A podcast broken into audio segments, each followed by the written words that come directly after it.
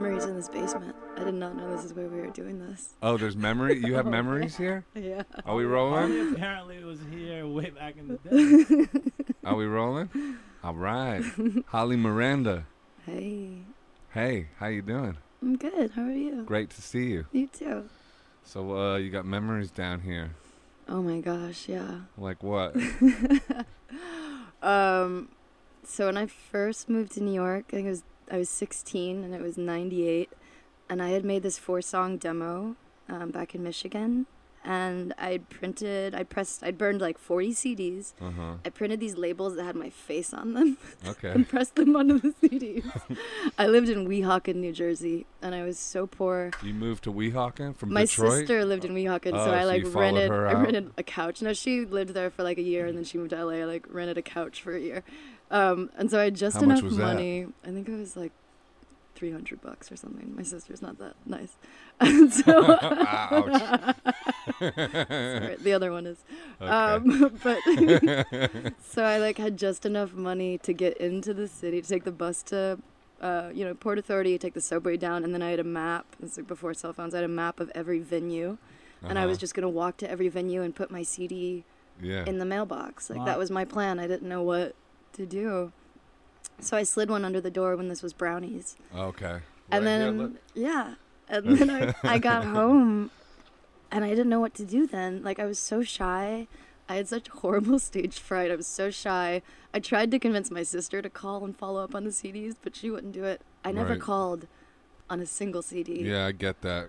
And- Because yeah. yeah. it's terrifying. It was. I was like, how do I sell myself? Is that the end of the story? No, and so then like three years later, I was I had a fake ID. I had a DJ night here. I was like 19, and Studo, who owned it at the time, we come down here to smoke a joint, and we're in the office, and he's looking at me, and he's like, and he starts digging through a pile of CDs and pulls out the CD with my face on it, Uh huh. and was like, "Why didn't you ever call? No one ever called about this." Yeah. And yeah, that Yeah, it's hard being an artist like that because uh, yeah, you're just grappling with your self-esteem, and it's like this thing. It's like representative of so much. It's like Mhm. you can kind of. Uh, it's like my friend uh, Liam. He called like when talking about an insta on Instagram. Sometimes you put a post out there, throwing the grenade in the room, and then just like not checking back. Mhm. It's kind of like that almost, but the old school way of doing that. Like, yeah. here you go, here you go, and you want somebody to like approach you, but no one ever does. You gotta like get Mhm. after it. Yeah, I just wanted to play more shows. I was just playing the Sidewalk Cafe, I think every every week. So is that like around the Jeff Buckley time, or was that post Jeff I think it Buckley was like just post. post Jeff Buckley? Yeah. So you're old school New York, really? Yeah, 98. Yeah, I guess it's 20 years now. My God. yeah. That's why. Where do you live now? Now I'm in Chelsea. I mean, I'm, I've been oh, all so you're over. you're here. I'm here for now, yeah. Yeah, cool. How Mhm. do you like it? Um, I love it here. I mean, this is my home. How long have you been here? Since then? Since then, I had like a short stint in LA. You went to L.A. I, I had LA I for a I couple keep, years. I keep trying to go. I keep trying to move to LA. It never Yeah. takes. Yeah, I, don't, I just end up being doing winters in LA Mm-hmm. and thinking and making plans to move there, Yeah. and then I never do because I come back here and this city just. I don't know what it is about this city though. Mm-hmm. It's hard to leave. Yeah. I go to Ibiza now instead of LA. Oh really? yeah. What's that like? Um, it's great. I mean, I'm nowhere near like the ns, ns, ns Ibiza that you think of when you when you hear like Ibiza. I feel Oh, like right. it's like The four on the floor. Yeah, nowhere near that world. Party. All my friends are like in their 80s, and we just play backgammon and uh, frisbee and Oh, that's cool. swim in the ocean. Yeah. That's nice. yeah. Do you have like a permanent spot out there? Or? Yeah, my buddy. Do you know uh, Daniel Lorca? Nada Surf. Okay. He lives They're there great, permanently. huh? They're awesome. They're, They're good great old band. friends. Yeah, so he's been living there full time for a while, and every time I go, I just get one way tickets now. I just was telling him because Yeah. I just stay longer and longer. Because you're smart, yeah. I do that with Todos Santos, Mexico. I've never been to Mexico. Yeah, I, I keep winding up out there. Yeah. That's like my spirit home. Mhm. Yeah, I love it out there. So, you grew up in the Midwest. I grew up between uh, Detroit and Nashville. Oh, really? Yeah. What was Nashville? Like, was a parent split kind of situation? No, my my grandparents are all from Tennessee, and they'd all Oh. moved to Detroit for work during the war in the factories. Um, and then when I was little, they all went back to Tennessee. So when I was two, we moved back to kind of follow them. So that's where I learned to talk. I talked like this till I was like ten years old, and then we Mhm. moved back to Michigan. And They sent me to speech therapy. Um, so yeah, to get like, rid of your forth. soul. Because the kids were making fun of me. Oh yeah, well, like I mean, it feels way more natural when I talk like this. My jaw li- I- relaxes. I like it when you talk like that. Yeah, It it's goes with the jean jacket too. my Canadian tuxedo. Yeah. Um, What's that patch? you know, I feel like it's like if James Brown were in the Monkees. yeah. Or, or if James Brown was a grandma in the Monkees. I'm With not the red hat. I like it. I like it a lot. But everybody, yeah, I don't know. Uh, so they sent you to speech therapy just because of the accent? Just for Well, that? the kids were making fun of me. They're like, "How old are you?" I'm like, 10. They all giggle, Oh. you know. So they they told my parents I had sibilant S's, which I still have. You can hear that like weird hiss, and that's what they were saying they were getting rid of. Um, and they didn't. They just broke me in my southern accent. How do you deal with that when you're recording vocals? Because S's are de-esser. S's are problematic. You know who's got the greatest S's in the world is Bob Dylan. Do they whistle? Huh? Does does he? Or- Does he? Uh, well, he just enunciate. He's got the best enunciation Mm. in in singer songwriterdom. You What's know, it sound like? I don't know if you just really analyze Bob Dylan the way he, you know, he can make an S sound good. It's hard Mhm. to do. I don't. I whistle my S's. Yeah, I have Yeah. like the I'm like the chipmunk from uh or the wood the whistly guy in uh Winnie the Pooh. It's always popping out of the ground. That's what I feel like. yeah, the gopher. Thank you. I don't know. uh, These Winnie the Pooh's going way over my head. I do know the Tao It's of Pooh. you know the Tao, the. Tao of Pooh. Oh, I never read it. It's like what's the best part of the honey? It's like that moment right before it hits your tongue. the Tao of Winnie the Pooh. It is dumb. so, well, that's cool. That's like big musical roots. Detroit and then Nashville. Mm, yeah. So you were destined for this. yeah, my, all my family, uh, they were all musicians. All the Tennessee side. My my great aunt, my Mima Duncan's little sister, my aunt Oline Boone, she got called up on stage at the Grand Ole Opry by Loretta Lynn to sing a song when she was 23, and somebody offered her a shot of whiskey, and she didn't take it. She's like, "No, I'm gonna be, I'm gonna be sober," and got on stage and got stage fright and couldn't sing and never sang another note. And that was like the sort of story I heard of like as far as anyone in my family ever got to actually performing, I guess, on a stage. Um, but I got to play there, the Ryman, and uh, and I told that story to my friend as I was heading there, my friend Daisy, and she's like, "You need to go to every corner of the stage and clap and scream hallelujah and reclaim the energy of the stage for your family." And I was like opening for someone, and there was no time. And then I remembered that she said that, so at the end of the set. I told the story, and they turned on the house lights, and everyone in the Ryman stood up and clapped and screamed hallelujah. And it was like this, uh, yeah, it felt like a full circle moment for Oline Boone. That's cool. Yeah. You should write a song called Oline Boone. that was the, that was it. The whole thing you Yeah. just said was all the lyrics. Oh, she was awesome. What'd she do? She was just rad. I don't know. She was like the only. My family was super Pentecostal. Like I had to go to church five days a week for 14 years. Really? um, real deep everybody cousins aunts uncles everyone and she was like the only one who wasn't in it so i'd only see her on like holidays but she'd be outside chain smoking and i'd go sit by her and she'd tell me these crazy stories about her cat just said her name or how uh, you know Wow. she was just like far out She was touched. she was really yeah You still go to church? no No. uh-uh. You lost all that, or do you still have faith in Jesus or anything like that? Or Um, no, not like that. I mean, I feel like it gave me a really great foundation for all the fucked up shit that was in it. It was like a definitely a, a spark of of connection to spirit, you know, of uh, of seeking. Yeah. Um, but it that wasn't my bag. I tried. I tried really, really hard to feel what it seemed like everyone around me was feeling.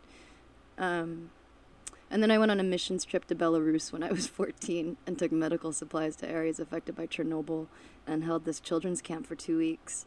And um, How'd I you was get involved in that at 14? I had to raise like five grand. Uh, I just really wanted to go. It was like a missions trip. It was like through some something with the church. You know, you could do it. So I raised all this money and went. And um, I had the oldest group of kids. So I was 14 and they were about 14 or 15, but they all looked like they were about 10 from the radiation and the cancer and stuff that was in their water and in their bodies. And um, and I had two interpreters and 30 kids to like myself. Uh, and then in the afternoons, it was like a morning, like a breakfast. We'd feed them breakfast, feed them lunch, and do some games, like light parables, you know, like I was a mime in a boxing match between the devil and Jesus. Um, but like not a lot of like heavy Uh, dogma. She's full of them. I mean, We you're like here. there are lyrics all over this podcast so far. By the way, Mine between the- I was a Mine- demon. I had to torture like a girl that they were fighting over the soul of. Um, wow. yeah. so that was like light stuff. And then at night, there was an elective like revival service that the kids could come to and get, you know, hands laid on them and Jesus is going to save you and like the whole nine. But in the afternoons, they would come to my hotel and I'd go hang out with them all afternoon and they showed me how to climb up in the statue of Lenin and look out his eyes or like I had a shot of vodka. They wanted to wear my glasses and you know, this is like two or three weeks. We just became friends and I felt like such a hypocrite. Like I couldn't lay hands on them. Why? I couldn't tell them because I just did. I knew it wasn't true. What wasn't true? Just that Jesus was gonna, their belief in Jesus was gonna change the fact that they all, you know, had cancer or that they're, you know, like just the. It was just a very uh, depressed situation. Like I, Right. had, I had mothers coming up to me asking me to take their children home with me. You know, oh man. we weren't allowed to get out our home address. Like they had people sometimes Yeah. showing up, you know. So I came home from that missions trip and told my parents I didn't believe in their God. Wow. Is that what led you to move out when you were young? Um, I was also, you know, a budding queer in a super religious, you know, world that Right. basically, you know, I started to realize that at like 10 Uh huh. and then was just terrified for the next six years until I, yeah, left and moved here. But it was the first time I came here when I was 15 and I did a little open mic night at the Sidewalk Cafe that I just was like, oh, these are my people. Right. Like, all you weirdos. or like, Yeah. I finally felt I'm not so queer after all. yeah, I just felt at home, and and then I just plotted and planned, and I saved every penny. And yeah, the next summer, I told my parents I was coming back to visit my sister, and I told them I called when I got here and was like, I'm I'm not coming home, mom. What'd they say? My mom said, uh, "Oh well, I thought so because you took your Wonder Woman poster off the wall." wow. It's like heartbreaking now. that is heartbreaking. I'll never, I'll never I see Wonder Woman in the same Me way. neither. I brought it with me. But how does I'm just curious? How does a 15 year old just get up and leave and move to New York City? Um, Sister. my sister your lived sister here. Sister. I was was here. 16. It was the next was she? summer. She was 26. And she So lived here for cool one with she you. year. had a landing pad. But she moved to LA the, a year later, and then I just stayed. I Wow. stayed still just, bold. Just thinking as a parent, like does your child just go and live with their 26 year old sibling, and you're like, okay, see you later. Yeah. I Yeah, mean, my I'm sisters were a lot older than me, and they were they had it a lot harder than I did actually. Um, and I feel like by the time I got to me, my parents were like, Yeah. whatever. They were done. They were already Yeah. done. They checked out. Yeah, they kind of had like it was on like because I was 10 and my one sister was 17, and it was just her job to like Right. watch me all the time. So I was just hanging out with a bunch of 17 year olds when I was 10, which Yeah. not the healthiest thing either. Right. That's funny. Yeah. And then so, but you got your high school degree through like some kind of mail thing or something. I did. Uh, my parents found this charter school in Novi, Michigan. Um, that was like a Christian charter school, Yeah. and they would let me do it correspondence. So really, like every three or four months, I would fly back and I would take some tests, and I just did the last two years in a like a year or so. That's cool. Yeah. Yeah, and did you ever go to college? Yeah, me neither. I never did either. I wish I didn't even graduate high school because it's cooler to sound like you just like, oh, I dropped out. Oh my gosh. I had to try to this like sound healing program I just did. They wanted to see my diploma. Are you I'm kidding? like, For sound healing? yeah, I was like, dude, I don't know where the hell that thing might live.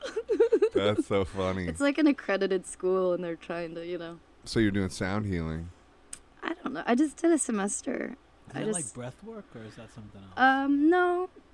No, I did learn some about breathwork, but only because of some of the other Mantras students that or, were in it. Yeah, we is had a lot of classes on mantras. I love mantras. I'm obsessed with mantras. I really, I'm on the Om Namah Shivaya right now. What- Uh, that's your mantra right now? yeah. I I'm know you're all- not supposed to say it out loud. Oh no, I don't. I don't know the rules. M- I'm learning. I'm getting enlightened by YouTube.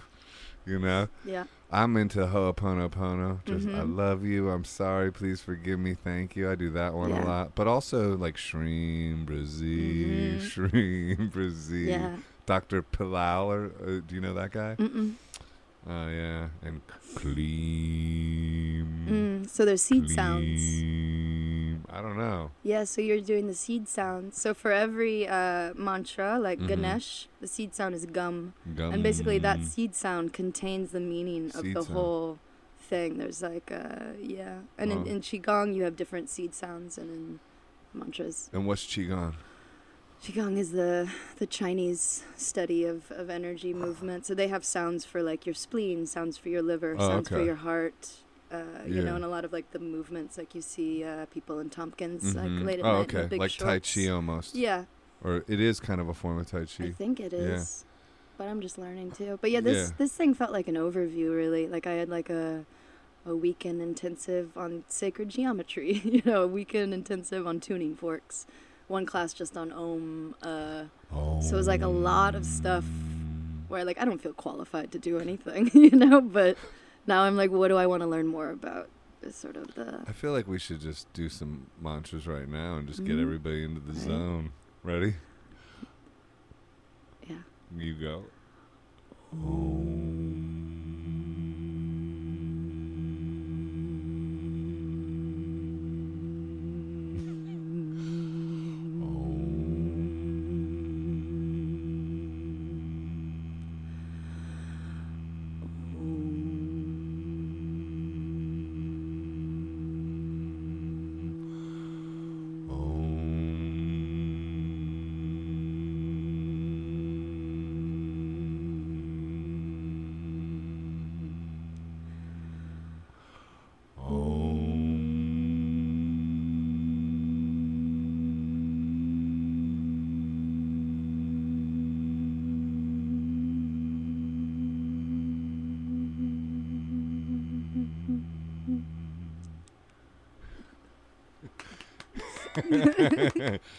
you can, I, it's foreign to me. I don't. Know. But know you can feel it Yeah, though. I've like, been closing my eyes, and I was like, I was supposed to stereo.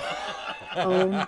Have you ever seen the cymatics of Om? no, I, It oh, makes a circle when you look at it. And Oh, You know what you do, like the sand with Okay. the sound Oh, coming yeah. through. well, I've seen like 432, right? You know, Mhm. 432, Mm-hmm. right? Like when, like um, the original, like tuning, the spirits tuning. I guess like yeah, like because this normal music's on 440, Mm-hmm. but if you tune it to 432, Mm-hmm. Um, then it's more pretty. It sounds amazing. I just played a piano that was tuned to 432, and it like, oh, it sounds so right. I It's just bought a flute. I bought a flute that's in 432. Listen, I had I had a Steinway Vertegrand from 1912. I got it tuned It to is. 432, yeah. and I had it tuned like that in my studio for a year Mhm. and recorded like that. And so I got tons of recordings all 432, and it would just bum people out when they'd come over, and I'd be like, "Nope, you got to tune everything to 432." It's it feels better though. It does. And I think it's part of like the just intonation tuning.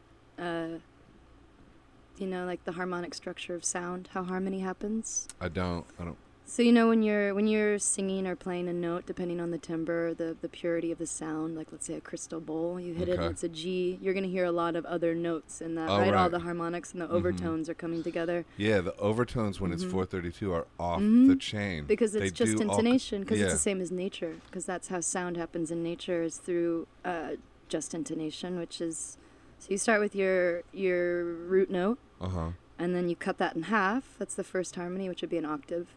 And then you cut that into thirds, and then it's the fifth above that. and then you cut that into fourths, and it's the third above that. You cut into fifths, and it's like so it goes on and on, and that's how Okay. harmony occurs. So if you have a C, you're hearing a C, the C octave, and then the G, and then so on. But this formula, which is like A times 2, A times 3, A times 4, is the same formula for the distance between the planets in our solar system. Hmm. It's the same formula for the weight of the vertebrae in our spine.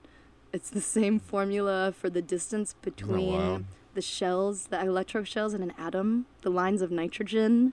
So essentially, everything from micro to macro is Is- seeking harmony. when it's in 432 or just in Just anything, but 432 is like the the note or the tuning that for you know hundreds of thousands of years was what was happening before we decided everything had to be equal tempered so we could all play together, and we changed it all to 440. Okay. Yeah, I thought it had something to do with Nazis cha- changing it to 440. It might swear, be. that's no, what I I, uh, my teacher I had a lot of I heard that conspiracy theories. like, Like, separating from nature is probably a big a big chunk of it. yeah, I don't. Keeping us separate. Yeah, I Mhm. don't know. Mhm. I love conspiracy theories. Oh, me too. I mean, I could go on and on. Oh, me too. Just let me know when you want to talk about the moon landing. Oh, the moon landing. Yes, no, I grew up with about the like. moon uh, No, no, no, Have you done research about the moon landing? I don't know a ton. I just think it's He fun. has. No, I mean it's Tell like me. on YouTube. It's fun. that it was just that it was I a believe hoax. it happened. I I'll don't- start with Yeah. that. I No, hear- I have okay, a I here's- have a driver that picks me up in Detroit who's a flat earther, and Yeah. we spend 45 minutes No, but time I flat Earth talking is- about is the- fascinating talking about too. the moon, but he believes that's part Flat of Earth it. is fascinating too. I, Mhm. the, my theory is I don't know. I don't know what the nature of reality is. Like I look at it like Elon Musk says this is a. Uh, he said there's one in billions of a chance that this isn't a simulation. This whole thing, the nature of reality. Mhm. That's Elon Musk says that. So I think it absolutely is. so if if this is a simulation, then all bets are off to what any. It's a what a digital re- realm that we're in Mhm. already. So Mhm. then it could be anything. I just like not knowing, and I like exploring. I think it's fun. I think you know. I think like people that feel like they have to know what everything is is like. I Mhm. don't think we know as Mhm. much as we say we know or think we know, and I don't know. I don't think you can fully claim to know whether you're a flat earther or a round earther or moon landing or non-moon landing. It's like, come on, do you really know? Mhm. And I just think it's fun to explore. It's my theory. I've never looked into the flat Earth thing. What's the main, uh, like, what do they? What's their claim to the whole flat Earth thing? Um, I I'm not entirely sure. I only know this from like this family friend who always picks me up at the airport, who's an Uber driver, and I just find it fascinating. So I just ask him questions. Me too. And, I find uh, it fascinating too. His Give me some of his reasons, okay, his reasons are, well, he believes that the Earth is kind of like God's side table, and like if you go to the ends, you'll hit, um, like a wall. Right, Which I've well- tried to explain to him, like you you can go to like Patagonia and like Are you take a allowed to go to. Antarctica, yeah, go to Antarctica. Are you allowed to go? that? Like, I don't Have you been to Antarctica? No, I don't know. I haven't. I mean, I watched like the Werner Herzog, you know, but like that's Right. as close as I've gotten to Antarctica. but uh, the other thing is, he wants to know why, um, if it's flat, why do we have to? Something about flying, like why do we have to go up and go down, or why wouldn't Yeah. we just go straight across? The other thing is why uh, why don't they ever do a 360 in spaceships? Was one of his questions. Uh, like a 360 reveal. Well, apparently too, you can see a lighthouse from 42 miles away, and you shouldn't be able to if with Mm, the curvature of the curved. stuff like that. There's a lot of stuff once you start Uh-huh. once you start going. It is interesting. It's not as clear cut as. and the other thing I find funny is that anytime you bring it up, people that like want to stick with the nature of reality as we have been taught for are just like there's like all of a sudden you're a fucking idiot. You know, like the the outrage against anybody questioning the nature of reality is so extreme that seems to me like that is a little bit like perplexing to me like why is why do people get so upset at people that question It's things the same with Like, religion. what's wrong when with question questioning? Religion, then you get the same outrage. i but i don't understand the outrage of questioning religion I don't either. i mean i you know to me i believe in a creator my reason tells me that something can't come from nothing so to me it seems reasonable to believe in a creator it, and my heart tells me that too however if you don't believe in a creator that's fair enough I don't care. You might be right. Like, I don't know for sure. It's just what I believe. You know, like, what's wrong with that? You know what I mean? I don't Mhm. know. I just don't understand the outrage back and forth, personally. I think people are scared People to are be scared. uncomfortable. Yeah. You know, and I think not knowing what they kn- think they know makes them uncomfortable, and think- nobody wants to sit yeah. in discomfort. And we don't know, though. I don't think we, we No. clearly don't know. Like, there's, there's clearly a big mysterious spectrum going on, you know? I learned last night that the stars of Sirius are Yeah. moving at the exact same uh, dimensions in a helix that is our DNA. Really? See, I mean, stuff like that. Like, so there's Like, obviously a like- universe inside of us. we are our own like, universe in to our own little like, that points and then to there's that. a creator to me that kind of stuff that kind of Mhm. symmetry that kind of like genius in design hmm you know from the smallest to the biggest or like you said from the micro to the macro hmm the way it's all like a symphony and in harmony to me that just doesn't seem like chaos it Mhm. seems like you know I think it's seeking harmony. I think it's like the golden ratio. It's never the golden mean is never actually perfect. Like when you see in nature that things are growing towards the golden ratio, that's Yeah. what they're doing. They're growing towards it. yeah That's never actually like perfect. That's why it's a ratio. huh you're, you're speaking over my head but i'm sure somebody out there gets it.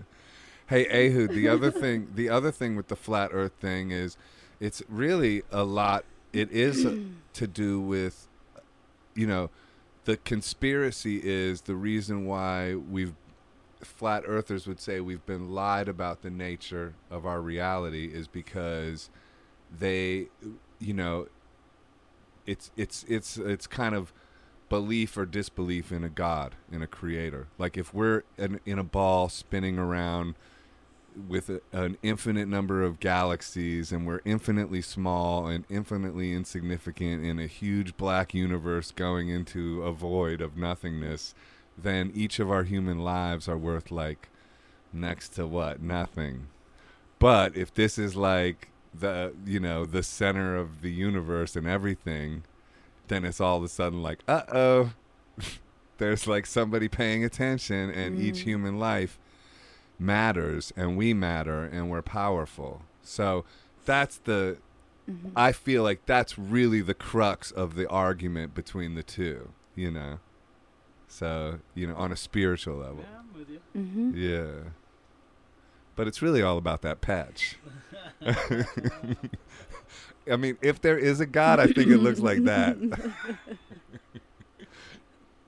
My dad was really into conspiracy theories growing up. i think they're fun Super. Yeah, I heard a lot of like, love your country, fear your government. That was a Yeah, big one in our well, house. i don't think that's i don't think that's a bad attitude to have No, no. you know My dad didn't pay income tax for like 13 years. uh-oh hmm are you sure you should be saying that on a podcast yeah, he's he like public like went and like fought fought for it in court. Oh, okay. You know, like did Yeah. the whole. But I grew up with like you know IRS like FBI showing up at our door. Wow. Like, uh, I knew how to assemble an AK-47 on a tripod Nice. with a bayonet as like a ten-year-old. It's what teach I did for fun. I thought for sure like the end of the world was gonna happen at any point. I was hoarding silver because I knew that dollar bills were just Federal Reserve notes that had no gold backing, and so I had silver under my bed, and I would practice every night how quickly I could pack up a bag to like go to the farm in Tennessee, and like thought everything was gonna go like you know Waco style at any right any moment. So that's interesting was Yeah. it traumatizing maybe a little. I mean, maybe a little.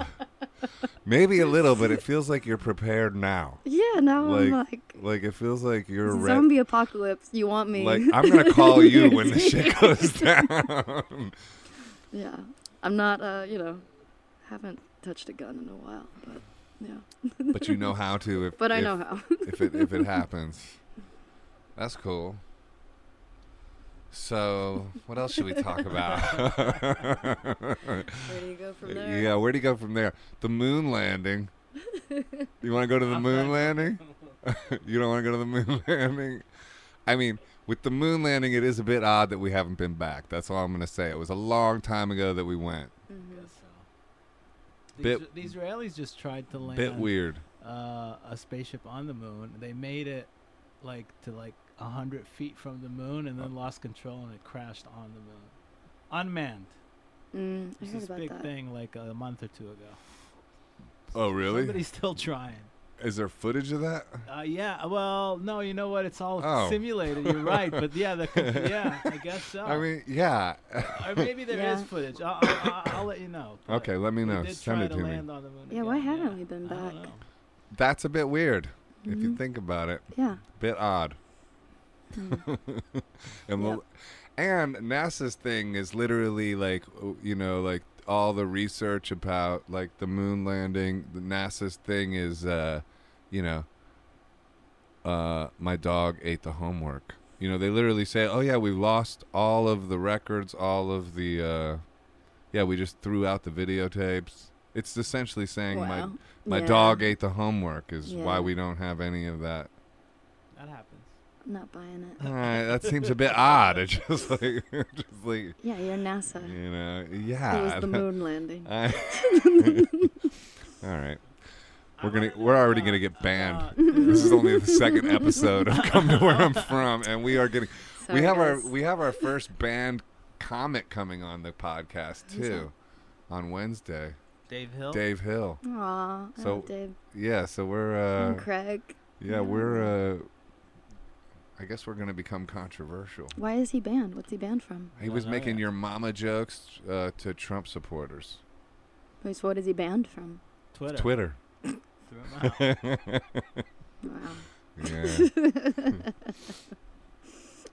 so, um, when did uh, what's uh when did your album come out? 2018, right? Mutual Horse. yeah, that last one, uh, February 2018. Um, it's great. I love that album. Thank you. Yeah. Beautiful songs. Thanks. Um, where'd you get that title? and the cover. Oh, yeah, let's um, look at the cover. the title. There was this photo in the studio. I, I had done this cover of this Cris Williamson song called "Midnight Oil." Um, I uh, love that band. Midnight Oil. Oh yeah, I don't know what that is. It's a great band. Midnight Oil, Australian. Yeah. Oh, but I don't know. I've How never heard do of it. we it? Whatever. Our beds are Yeah, that burning. one, that one. How do we know when the world keeps? That would be the only song you might know. They're killer. I'll check them out. Yeah, they're really good. Uh, but I covered this Cris Williamson song for uh, to benefit Standing Rock, and then she and I had become friends. And I don't know how I'd never discovered her before. She's just like this mother of so many different things, and um, and so I just realized she had all these incredible '80s like cover art, just really badass, weird stuff. And there was one photo of her and this woman holding the reins of a horse. And they're both looking at each other, sort of like lovingly, and the horse is just staring at the camera. and somebody printed out a picture and stuck it on the wall, and someone else wrote "mutual, Mutual horse" underneath it, and it was like a joke. And then it Right. just like you can't get away from it sometimes, you know. And now I realize as I go overseas, when people say it with different accents, that it sounds like Unusual, mutual whores, is sort of what it sounds like. Yeah. you say it. Well, and also, it's also people are gonna be tempted to make like a heroin connection whenever you bring up horse. Yeah, You I know what I realized mean? that after I got Why this. wasn't- but- oh, is that recent? no, I got this a long time ago, and just Ah. because I had a horse. Why but wasn't nice. that photo the album uh, artwork? That was um my buddy David Hockbaum, who actually he was a bartender here when I first started having a, a DJ night. That's Um, and I thought he was the coolest and just wanted to be friends with him and it took years of like please be my friend to How come, finally how come out. Dave held out so long? I was just like probably like 19 and super annoying, and he was like, you know, I don't know how old he was, probably late 20s or 30, you know. Um, and then we became buddies, and and I had a record, two records before this. There's a record for the Magician's Private Library where there's a little girl, and it's his niece. It's the same girl, and she's laying in like a monochrome field, sleeping, surrounded by arrows. And then I'd watch him make make this painting, and I had a little replication next to my wall, hanging there for like a year and a half, and it was the morning after I couldn't figure out what the cover should be. It like wasn't happening. It wasn't coming to me. And it was the morning after actually Trump got elected that I woke up and looked at that painting and it was the same girl, but now she was older. She was awake. It was color and she was carrying the weight of this moon on her back, but in like a beautiful, you know, heavy sort of way and I just thought about what this election was going to mean for so many young women, you know. And uh and yeah Saw it coming. and then that was that was Yeah. that. That's beautiful. Yeah, and luckily he's so kind and let me use another piece. You want to f- hold Yeah, it up I- to a I- I- camera oh. so people can see? Yeah, I mean that's. Yeah, it's gorgeous. It's an image like I remember the first time I saw it when I got it from something from your PR person. It was just like a stunning image. Mm, is, it's Yeah, great. his work is beautiful. But th- that's why the mutual horse threw me off. Cause I know like- it doesn't match, yeah. does it? It's confusing. I like it. I like uh, I like things that scratch your brain a little bit though. Like it make you go like, hmm, No, wonder it why. It does make you think. It does Makes you make think. Well, then I've done my job. You also had. Um, I just remember you did a session with me at the winery before the album came out, and Mm. Kyp Malone was with you. Mhm. Wha- Is, is he on the album as well? Did he do? What else did he do? He and I wrote uh, "Exquisite" together. I've I, he's he's sang with me on I think every solo rec- on every solo record I've done, and this was the first time that I just asked him to write write a song with me. So Is he t- TV on the radio? Yeah, Yeah. yeah. He used to be my upstairs neighbor. I mean, I knew before that, but for a while he lived upstairs from me in the Astral in Greenpoint, and um, was always getting locked out and always asking to climb up my fire escapes. There was just a lot. I think the way he was on the first solo record is one of those nights where I was like playing the song "Slow Burn Treason" and he just sat down and just started singing it. And I was like, okay, can't come to the studio tomorrow. And- That's great. but yeah, he's a dear old friend. Who produced this record? Um, I started it with this guy in LA who lives in Portland, uh, Matthew Morgan. Um, and then he kind of bowed out, and I had to figure out how to finish it and brought it back to New York. Uh, and kept working on it by myself and my friend Florent's studio in uh, in Williamsburg. And so I guess between Matthew, myself, uh, Florent Barbier, and uh, Jared Samuel and Invisible Familiars, he helped me finish it. So it also felt like this horse that I'd sort of had to like trot all over, you know, to kind of find uh, a Mhm. way. It's like a vision I had with a friend who couldn't see it all the way through, and I had this like half baked baby I had Why to not? bring back. Uh, You don't have to get into it. yeah, it's sort of a If bit, bit of a, a little meltdown. Okay, Yeah. I get it. yeah. I've made art before. yeah. I love what Trent Reznor one of the no one of the best Trent Reznor quotes is uh, "You haven't really made a good record in, uh, unless you've lost some friends." yeah. You know? I'm paraphrasing. He probably said it better than that, but yeah. No, art, making art, it's it's a blood sport for sure. I mean, Mhm. it's wild. So, how long did it? How long did this record take? Like, it's it's super uh, Production-wise? y- yeah. How long did it take to make the whole thing? We were solidly in a studio for a month.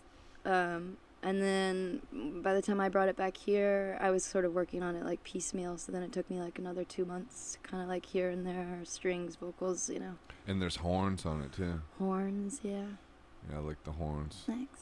Flugelhorn. It was my first Who's time the girl, flugelhorn. the- the- the- the Maria- young, like, Maria force Eisen.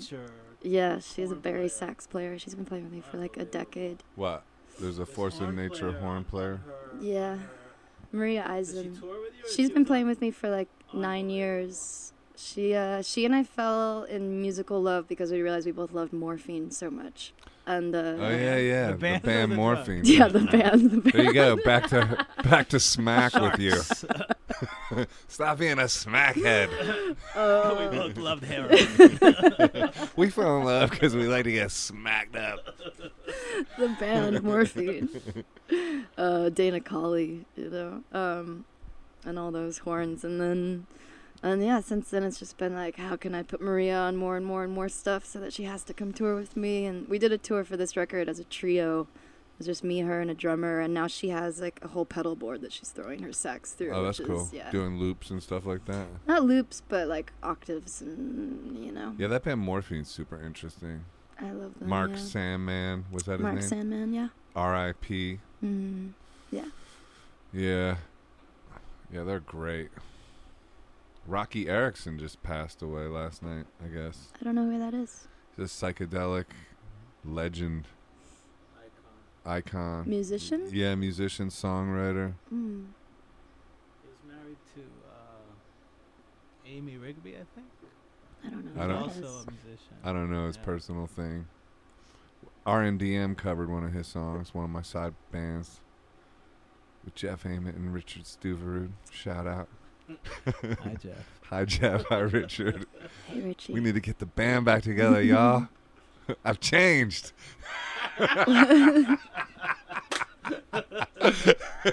what was his band? Uh, Roky. he was just a solo artist, like, Mm. but like he, everyone Let's look looked him up. to him. Yeah, no, he's- Uh, Roky. It's kind of like uh, you know, uh, Wreckless Eric. It's different. He's like they're all like Here he is. Godfathers of everything. Singer songwriter. Looks like the Reverend. Oh yeah, the 13th floor elevators. That was the big pioneer psychedelic rock. I have to check it out. Yeah, really interesting. Great songs. So, um, and there's that one song called uh, "Golden Spiral." That's like the Mhm. single, right? I guess so. Yeah. Kind of about voyeurism. Kind of. Yeah. Are you a voyeur? Um. Not so much. I feel like we all are voyeurs now, though. Like we're all like voyeurs, and we're all Yeah. displaying our well, lives. yeah. I guess in the in the endless scroll. Yeah, of an life. endless scroll. But That's I wouldn't say like I'm looking in people's windows per Right. se. I mean, in New York, it's sort You of hard to avoid it's it. hard to avoid yeah, it I was like getting water last night, and it's like, oh, there's a naked man.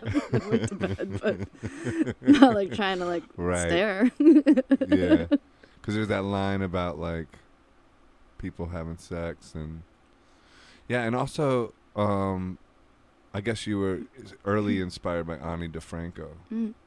Yeah, Yeah, I just I uh I was taking guitar lessons at this little place in Pontiac. I taught myself like as much as I could and I figured I should take some lessons and it's like kind of realizing like you know how gay I might be but hadn't fully gotten there yet and uh I took this teacher he wanted to hear some songs I wanted to learn and I took him like an Indigo Girls song and a Sarah McLachlan song. Uh which one which?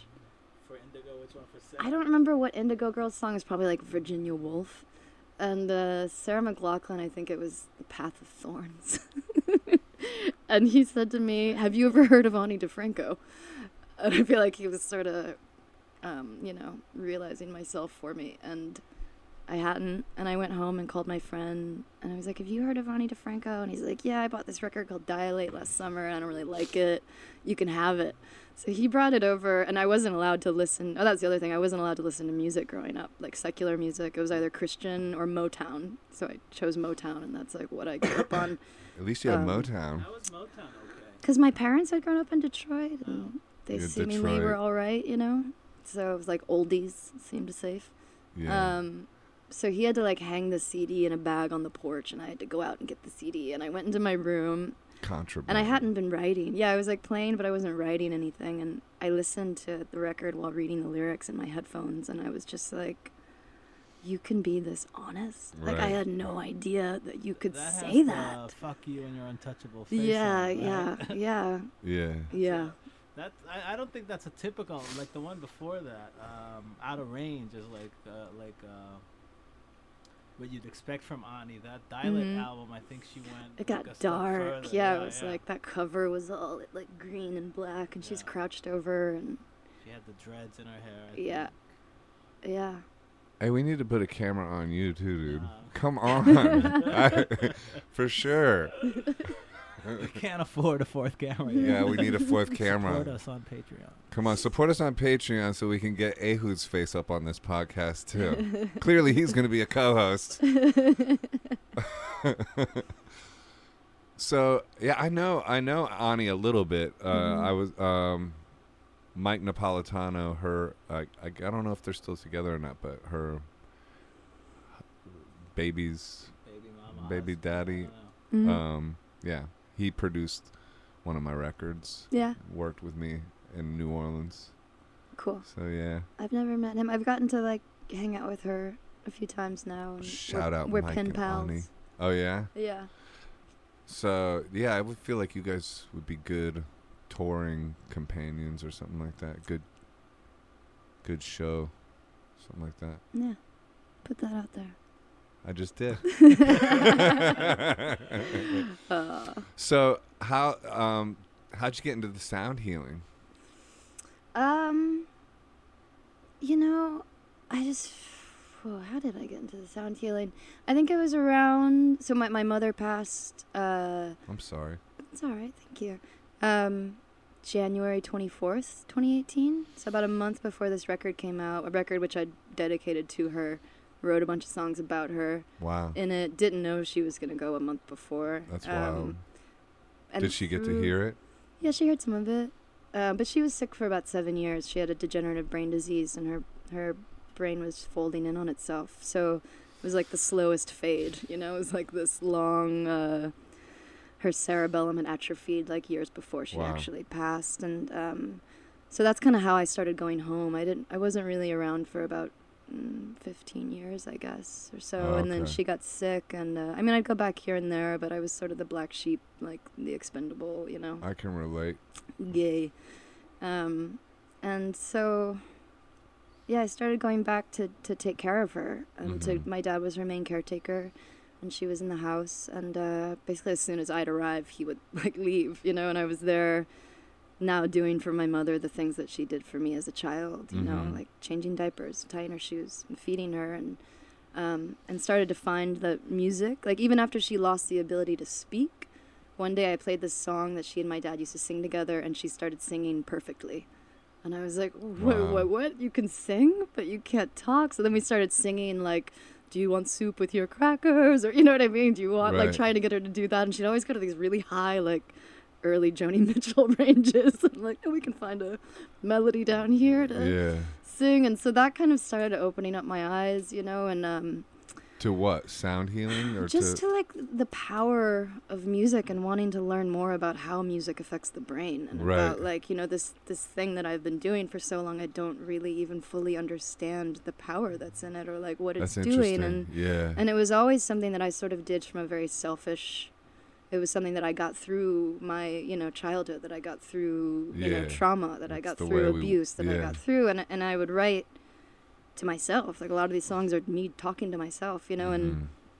I just really wanted to kind of change, face the barometer out instead of in. in, you know. Yeah. And um, Ani has that lyric actually that's, uh, I know I need my instrument, but does my instrument need to be mic'd?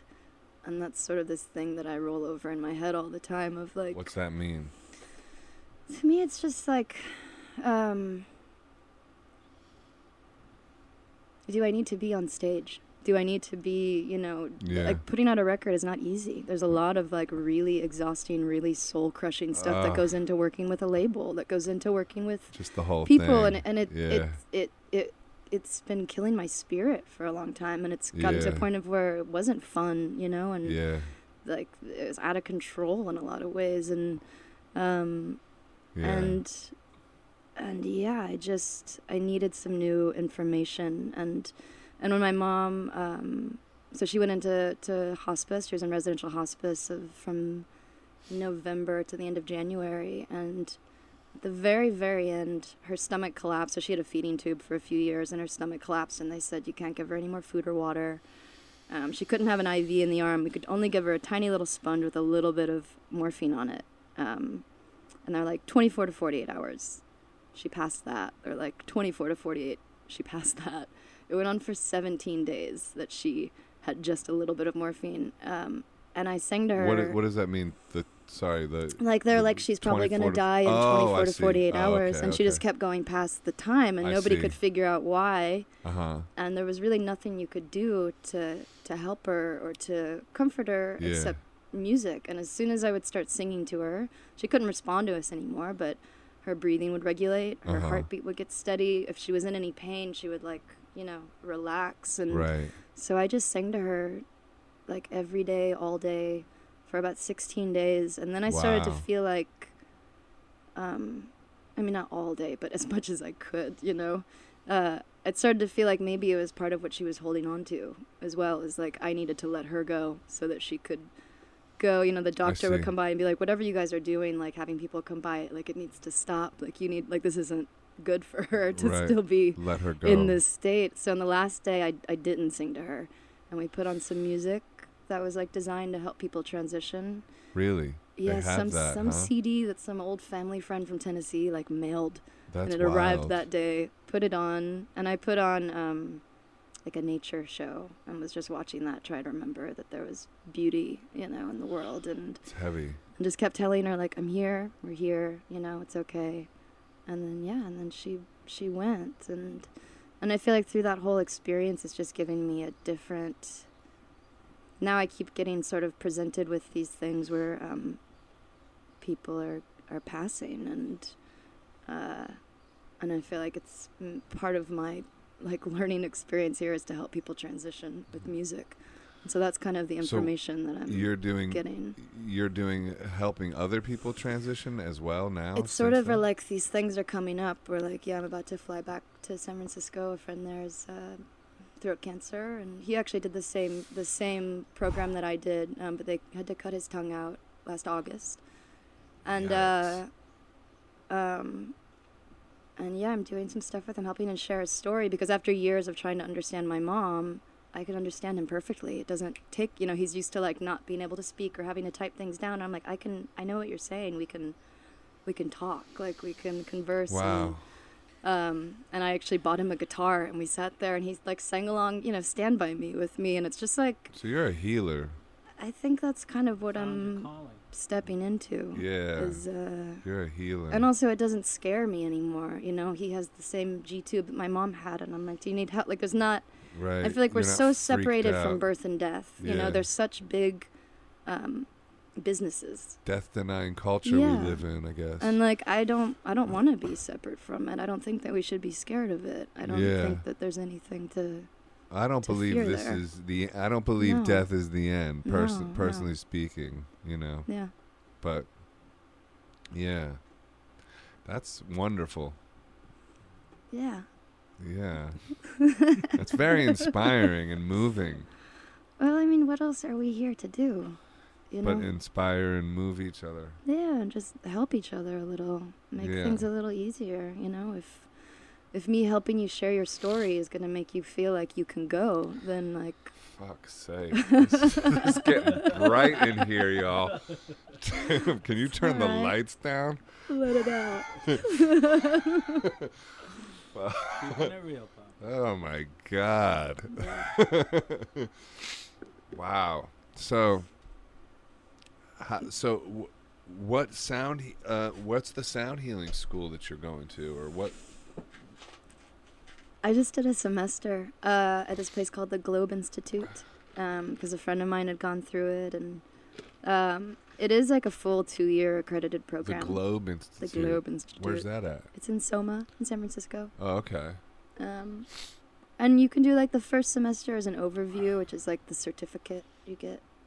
I don't really feel like I'm qualified to do anything, you know. But it was a good overview where like you know I got a little piece of that and a piece of this and a piece of that, and I can see what I connect with and I can see what I want to learn more about. So I plan Uh-huh. to just keep studying. So it's you all know. encompassing, like mantras, this, that, the, like. Yeah, this was. It was really intense. It was, and it's stuff that I've Sound never like. You know, like we had a whole weekend where we just did these meditations where we went into our endocrine system and how your endocrine corresponds with each chakra. You know, and getting everything spinning and moving. And Uh huh. really, I had to do a tremendous what's amount the of. endocrine system? So your your like your glandular system, your thyroid, your Okay. thymus, your pancreas, your uh, what are the other? There's like five or six. And that corresponds with the chakras. so yeah, there's different chakras that are connected to your endocrine. So a lot of times when people are getting sick, it's because you have energy that's stuck in your chakras, and the longer that it sits there in your chakra or your Uh-huh. ka, your spiritual body, Yeah. um, then it starts to manifest and fester into your physical body, and usually Okay. it goes through your endocrine and then into your the rest of your physical body. Okay. And do, So- you, do you practice yoga as well? hmm Yeah, okay. I do too. Yeah, Yeah, I love yoga. yeah, me too. Yeah. I'm trying to I'm trying to get my kundalini to rise. hmm I have a breath of fire. Do you do yeah, do you do that? hmm Pranayama breathing? Yeah, I was diagnosed with fibromyalgia like 12 years ago. What's that? Um, you know, it's changed. At first, they said that they thought it was from a depletion of serotonin, and so they wanted to put me on antidepressants to treat the fact that I had weakness in my hands. Like one day after a show at pianos, I was like holding a beer. It's Uh-huh. the jealous girlfriend's days, and I was holding a beer and just dropped it. I just couldn't hold it anymore. And people were like, "Oh, you, you don't need any more." I'm like, "No, I haven't had anything. I just Right. can't." And it kind of got really worse. And I went back to Michigan, and I was seeing all these doctors, and they were testing me for all different kinds of cancers, and I couldn't play guitar. I was getting super depressed, and um, some sports therapist doctor did this test and was like, "Oh, you you have fibromyalgia." And at the time, other doctors I went to were like, "That's not a real thing." Um, you know, and some were saying it was, and some weren't, and then some were like, "You need to go on antidepressants, and that's how we treat this." And I didn't want to go on Uh-uh. antidepressants for, you know, a hands thing, and Right. so that's when I started getting into yoga. Um, and now they've made a new discovery with people with fibromyalgia. They found that they did a test of someone's hands without it and someone's hands with it, and they found that there's like, I don't know how many thousands or ten thousands more, but it's more nerve endings. It's not that I'm actually feeling pain, it's just that I'm feeling more. And so these shunts get stuck open. So I have like a lot of, it's like a head, a lot of places where you have your nerve endings, you know, your eyes, the top of your head, your hands, your feet a lot of times are where I get uh, pain or weakness. Um, but yeah, the new discovery, which I'm sure they'll discover something new about it in a few years and say, take this pill for that. But Right. um, to me, I think a lot of it is also how your body holds trauma. You know, I experienced a lot of trauma, like from from birth, really. yeah. Uh, and so I feel like as I work through shedding those layers, I have less, I have less physical pain and less stuff that I'm grappling with in my body. When you say like from birth, just w- did you have a complicated birth? Yeah. What what happened? Oh God. if you not want to go, I uh, we don't have to. I'm just curious. I was a meconium baby, Uh huh. which means that I swallowed my own feces in the womb. What? Oh, okay. As- And then Is that common? it's common if there's a trauma during uh, during like while the woman's carrying the child. If sh- if the mother has a trauma? Yeah, so like around Fourth of July, my they, they think this is what happened. My dad shot a firework that landed between my mom's legs, and she jumped. They think that like maybe that's when, Wow. but usually there's a thing. Yeah. Yeah. And uh, and then I wrapped the umbilical cord around my neck twice and tied it in a knot. Wow. So there's that. So every time she was pushing, I was getting pulled back up, and then they finally figured it out, and then they put me in an incubator for like you know a week or something. So I also didn't get that like yummy like first Yeah. touch, you know. Yeah, So yeah. like, but there's all these theories, you know, around like so your your birth is like a direct metaphor for how your life is gonna go. Right. Like, fuck. um, and also, there's like, you know, people think that you choose the life that you're going to have, that you're like, I like okay, that. I'm going to go into this. So I think I probably was like, okay, give me this like really, Give really give you tough some one. And then the crazy last stuff. minute, I was like, no, I Yeah. don't want to do it. And that's so. That's why you became a healer. You know. That's funny as hell. I Yeah. think. I think that. I think we choose. ch- We choose everything. hmm I think that's the uh, healthiest outlook. That's the ho'oponopono in me. The I Mhm. love you. I'm sorry. Please forgive me. Thank you. Because it's all about taking full responsibility of everything that ever comes into your field of consciousness hmm so that you never have like it empowers you basically in ca- if you've been traumatized or come from abusive vibes or whatever you Mhm. know and uh, it's it's a wonderful philosophy or prayer or something because it does empower you and it does it's it's a prayer of forgiveness and hmm stuff like that so yeah that's so interesting did you see rocket man the elton john movie Uh-uh. it just came out No. How is it? it's amazing. Yeah? Oh man, I loved it. I mean, it was Who's it's playing him? some amazing guy. I forget his name. Te- uh, I don't know. I forget his name. No, I didn't. I haven't even heard of it. I should look it up. Let's look it up. Um, I watched the Jane Goodall documentary last night. oh yeah, where's that on Netflix? Uh, Amazon Prime. It's just, just called Jane. Oh, okay. What's that like? It was so beautiful. Really? Like, whoa. Yeah. She just went and did that. She didn't go to university. What Nobody had ever studied chimpanzees before, and she just went and lived in, in Gombe. Yeah. Gombo. Gombe? Gombe. Oh, Taron Egerton played him. I It was know what incredible. Great, great movie. But it, it, you know, it's like all about, you know, he came from a real abusive childhood and then just, you know, went about, you know, becoming this like mega rock star songwriter just to get all this love and doing all this Mhm. drugs and all this. It's Mhm. just a real. Yeah, you you might identify. You might. yeah. Oh, yeah. it's a real tearjerker. I got to tell you. I'll check it out. Um, that's cool though, the Jane Goodall thing. I Peter Gabriel was into making music with chimpanzees for a while. Yeah, he would do that. He would communicate with them with music and you know just jam with. Yeah, it's kind of awesome. Kinda- I've heard the the elephant music. There's like a sanctuary in Thailand where the elephants make a record every year and then they Really? sell it to benefit. Yeah, they can hold like they can play xylophones and stuff. Really? elephants. I've seen elephants paint, not play. But yeah. Yeah. Well, I somebody should get the elephants and the chimpanzees. Why do we think we're the only ones who can play instruments? And there was part of the know. Jane Goodall where she's like, you know, I had to find out like how chimpanzees related to humans, which I feel like it's such a limiting. Like, why not just study them based on relating to everything? But in order to keep getting funding, she had to keep finding ways to like relate chimpanzees back to like our human experience, what they do. Oh, they make tools too, or they make you know like this stuff. But I don't know. I feel like what you were saying about like questioning things. It's just it's a limiting scope of looking at, at, at the world of how we have to relate everything to the human experience. Does How do you- sense? I'm yeah, kind of going kinda. in five different directions. No, right but now. kind of. But keep going because I want to get more what you're saying. just like Like, wait, what? Like the first thing you said was like they keep Uh, having to relate it to what? Like music, chimpanzees making music. I don't know about chimpanzees making music, but like you were saying, I've never seen an elephant make music. But you know, I'm sure that there's all kinds of animals that could play. Like I'm sure a, a dolphin could probably play an instrument, or uh, you know, just hasn't given the opportunity, or maybe they have. Well, Maybe probably they not a have piano, together. Maybe though. not a piano. We need to get underwater, uh, you know, underwater drums. Yeah, there you go. I just want to hear what it would sound like for a dolphin to start a band with a chimpanzee and an elephant. Like to me, this is like awesome the next frontier. That, that's my next backing band. Traveling pool. The the dolphin. You have to like have a big aquarium on stage with the dolphin. Like, You know, there's like the rider. fish only. The rider. Peeled shrimp. Um, there's like multiple cultures around the world. There's one, the Dogon in Africa, and then in Peru, and somewhere else, where they all have these cave drawings of dolphins coming from outer space, creating water, jumping out of their spaceship into the water, and then sharing information. And Are there's you like kidding? No.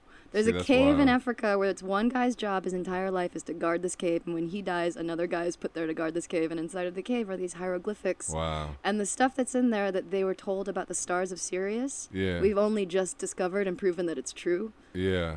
That's Um, crazy. And the drawings are yeah of these uh, you know amphibic creatures that have that breathe air.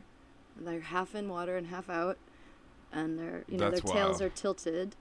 Um, Yeah, I feel like yeah, the nature of this reality is just is just landing. I mean, it just keeps unfolding in wilder and wilder ways, you Mhm. know. Yeah, that Elon Musk thing about this being like a simulation. I mean, because he was saying it on the Joe Rogan podcast, which is like basically the re- the reason why was because of video games, and how it started with Pong, and it was just too. You know, I'm paraphrasing, and this will be like an idiot trying to explain what Elon Musk says, mhm. but like Started with Atari. started with Atari basically, and then like you know, and then as video games evolve, they get more and more complex, and like virtual reality, to where soon we won't be able to tell the difference between video games and real life, or virtual reality and real Mhm. life. Aren't So- we there? So therefore, we already are there, and so Mhm. therefore, the the chances that this isn't already virtual reality Right. is like Yeah. one in billions that it's not. And that Mhm. like went way over my head the first time I heard it. I was just like, okay, that does not make any sense. I don't get what you're saying. But the more I would think about that, like I would think about it a lot over like a month, and then as I would think about it more and more, I would think, like, you know what, that actually does make a lot of sense. hmm So it it takes a minute to really like let that land, but once it does, it's kind of like okay. I mean, who knows? So yeah, I guess. And lately, I've been getting more and more synchronicity too. Like, you know, thinking something, and then a bus goes by with a sign that basically is a direct response to what I'm Mhm. thinking. And I know some people would say, "Yeah, that's called psychosis," you know. but like stuff like that too makes me think like, Mhm. what what's going on with the nature of reality? What about the jealous girlfriends? I'm just curious. Yeah, let's Why talk did about that. Why did that? Why did you guys break up? Did, did you just reach a point? That's Holly's first band, right? Yeah. Yeah. Um, why did we break up? Well, I was doing. They were s- jealous. Yeah, kind of, kind of. I mean, don't name your band something Right. that you don't want to Well- manifest. Well, that's I was exactly too young it. to know. Words are power. Yes. Like that's the thing. there was so much it's jealousy. so and, um, true. it was. it's honestly true. Words are Um, so powerful. Nobody wanted me doing You solo guys got stuff. some success with that, right?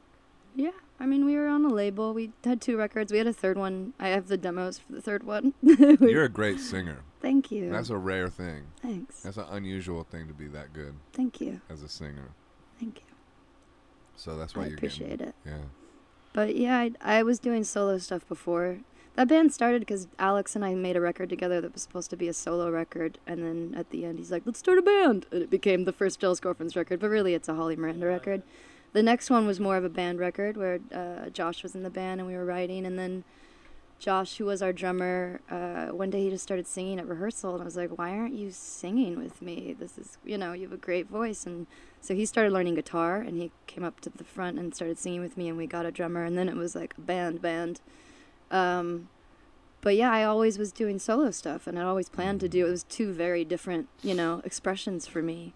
Um, but everything that I did solo, I was always like, oh, and you have to sign this band, you know. So like when I signed a publishing deal, I was like, oh, and you have to sign the Jealous Girlfriend, you know, and like, and so I was, I had made this solo record with Dave Sitek, um, and I was shopping that around, and in in my head, I was always like, oh, this will be a good place for the band to, you know, kind of like always the two were tied to me Yeah.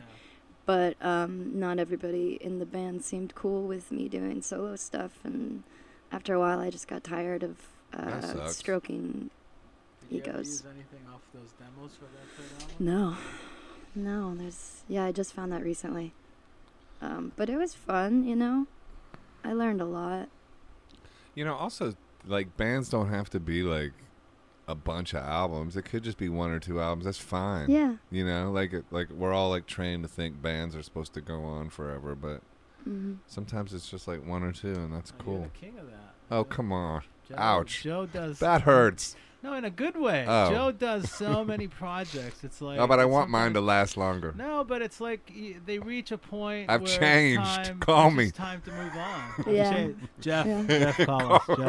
Jeff. Jeff already. Um, who's jeff from our, Joe had Hey, Jeff from Amy, he's just R- making RNDM fun. days. the- they- they put out two amazing albums, and Mhm. he did an album with Fistful of Mercy, and that was an amazing. We're album. supposed to do something else. And, he did Peter. Buck, Arthur Buck, and that was We- an amazing project. we and got the another- Lonely Astronauts, and that was an amazing project. But Yeah. Thanks, it all, Ehud. it all comes We really need to get a circle in the camera end. on Ehud, yeah especially if you're gonna compliment me the whole time. and Joe has a new album, a solo album. Come to where i I'm know from. i want to hear it Come to where I'm from. It's good. People are saying it's the best thing I've ever made. I, I That's tend awesome. to. No. But isn't that the point? I mean, like, I don't want to ever make the same record twice. Like, Nah. I want it to be, you know, if I'm not growing, then like, what am I doing? yeah. Well, I I like the sound healing thing, and I'm into that. I think like that too. Like you're gonna like get more and more into that, and then all of a sudden incorporate that into the next music probably too, and that's Mm. gonna be real powerful. I bet. Mm. You know. Yeah, I don't know. You don't know. I know, and I, I'm just projecting. Who knows or assuming stuff, but I Mhm. could just see that evolving into like, you know, because like you said, like it is, it is. I think people don't really realize how difficult it is to make records and put things out like that. But then again, everything in this life is difficult. Like not putting out records is difficult, you know. Mhm. Just being, you know, leading a life of quiet desperation is also quite Yeah. difficult. I don't think there's an easy I don't think there's any easy way in this world, Mhm. you know? But Yeah, I guess difficult isn't the right word. It just like there has to. I don't know. I'm I'm sort of slowly getting to the way that I want to do it. You know, I gave away so much control Yeah. so early on. I mean, I avoided. My first record I made was uh, with a major label, remain nameless, uh, but I didn't sign a contract. And I went into the studio and started working. I was 17, Yeah. and um, I didn't know that this. Uh, my sister had made friends with this mafia guy, and As you do. um, As you do. Actual and mafia? yeah, Oh, I, I should, probably shouldn't say his name. He's out of prison now. Yeah, let's So, not. yeah. Let's go ahead and we've already done moon landing and flat Earth. Let's go ahead and avoid mafia. Uh, but he heard me play, and he went to this label and told the guy like you're gonna you're gonna work with her. Basically, strong armed this guy to label to work with me. So they never really wanted to work with me. They just Wow. were kind of told they would. And so the the handshake agreement that we had was like, oh, you're, we're gonna start a canopy label for you, and all this bullshit. They blew up my, you know. And so they dropped my bass player on off at some studio in New Jersey for like a month, and the guy who ran the studio was really lovely and was getting those conversations, and then what I thought was happening, and was like, you need to register your copyrights and you need to like kind of helped me put things in place for when they tried to screw me over which is what they did. Um, so they had appointed a lawyer for me because i didn't have any money and this lawyer was like don't sign this deal holly. Like they're not going to negotiate. They're trying to strong arm me it was like a four record deal with like publishing and merchandising and like you know everything and uh-huh. wouldn't negotiate with me wouldn't even let me refund them for like the few thousand dollars they'd given to the, the studio and um, so i had to walk away from this record which i've never heard. It's been locked in a safe since i was 17 somewhere. Yeah. um, and then they told me you'll never work in the music industry again. They threatened to kill me. I went back to michigan for a little while and like hid out for a few months. Um, and then he went to prison for extortion wow. um, and then I made a record uh, off of my own and just sold it like at shows and was pressed up, you know, my face on the CD kind of vibe. But that was sort of That's the my one you first dropped off here. exposure. That was one Or- before that. oh, that was before this one. I did a couple of those. Uh, where I just like Did you recorded. release any of those? No, I, I don't want that. I No. want like people write me and like, where can I find that? I'm like, I don't know. You go looking. I I'm all about like the there. next thing. Like, you know, the past. so like, people always talk about the past. I'm always like, you know what? I'm into the present. Yeah. You know, I'm not really into like throwbacks or uh, that much. But maybe the older you get, the the line. down the line. It's nice to find. I'm kind of down the line though, still, and I'm still mm. up into this present moment. I like the present moment. Yeah. It sounds so bad. I mean, I was like plugging in an acoustic guitar and recording it into like an 840 GX to like a zip drive. That's what I did that whole record on. It sounds. And my voice is like, hey, up here, yeah. And uh, I don't want to hear that ever, but good luck if you can find it. Good luck. Accepted. We're gonna look for it now. it's got to be buried somewhere on this flat Earth. Under. What's under the flag? I don't It's know, the dude. stem. It's like this. It's all digital God's anyway. table. It's just a video game. We're in a video game. Yeah. Well, thanks for doing the podcast. Yeah. Thanks for having me. You were incredible. I feel like you, uh, yeah, there's definitely a lot of song lyrics in this podcast. You know, Take them. yeah, they're good. Great stories. Thanks. Really Thanks appreciate me. meeting you too. Me too. Yeah. All right. Well, that's a wrap on episode two. Episode two. Don't Come to where I'm find us on Oh yeah, go for it, Ehud. Spotify, Spotify, iTunes, iTunes, Google Play, Google Play, YouTube, YouTube, and Patreon. and Patreon. Patreon. Oh yeah, well, yeah. Support us on Patreon Yes, so we can support get. I'm on Obvi- Patreon too. Oh yeah, and Holly support Holly, her. what's Go ahead, next give all your Holly give all your Yeah. info. Give all your like Instagrams. Oh, it's just Holly Miranda. I think all of them are Holly Miranda, Miranda. What's next for me? Uh, I'm gonna start working on a new record. nice. Yeah, I'm gonna start recording some things soon. Maybe in Ibiza. Cool. So no no shows. I want to play tambourine future. on it. Yeah, come over. Yeah, sounds good. Uh, I have some shows in Spain and Portugal in I love August. Portugal. Me too. Beautiful though. I love it there. And they all Solo they assume shows? I'm Port- Portuguese because of my Miranda solo shows. Uh, I think I'm gonna put together an island band and bring it over from Ibiza. I think Daniel Lorca, The uh, Nada Surf, yeah. Holly and the Healers. Holly and the Healers. Om Namah Shivaya. Oh yeah, let's do let's do a let's like let's take this out with a with a mantra. Which one? Mm. Uh, We'll follow you. Ehud, you gotta chime in. Om Namah Shivaya. Om Namah Shivaya. Om Namah Shivaya. Om Namah Shivaya. Om Namah Shivaya. Om Namah Shivaya. Om Namah Shivaya. Om Namah Shivaya. Om Namah Shivaya. Om Namah Shivaya. Om. That's nice.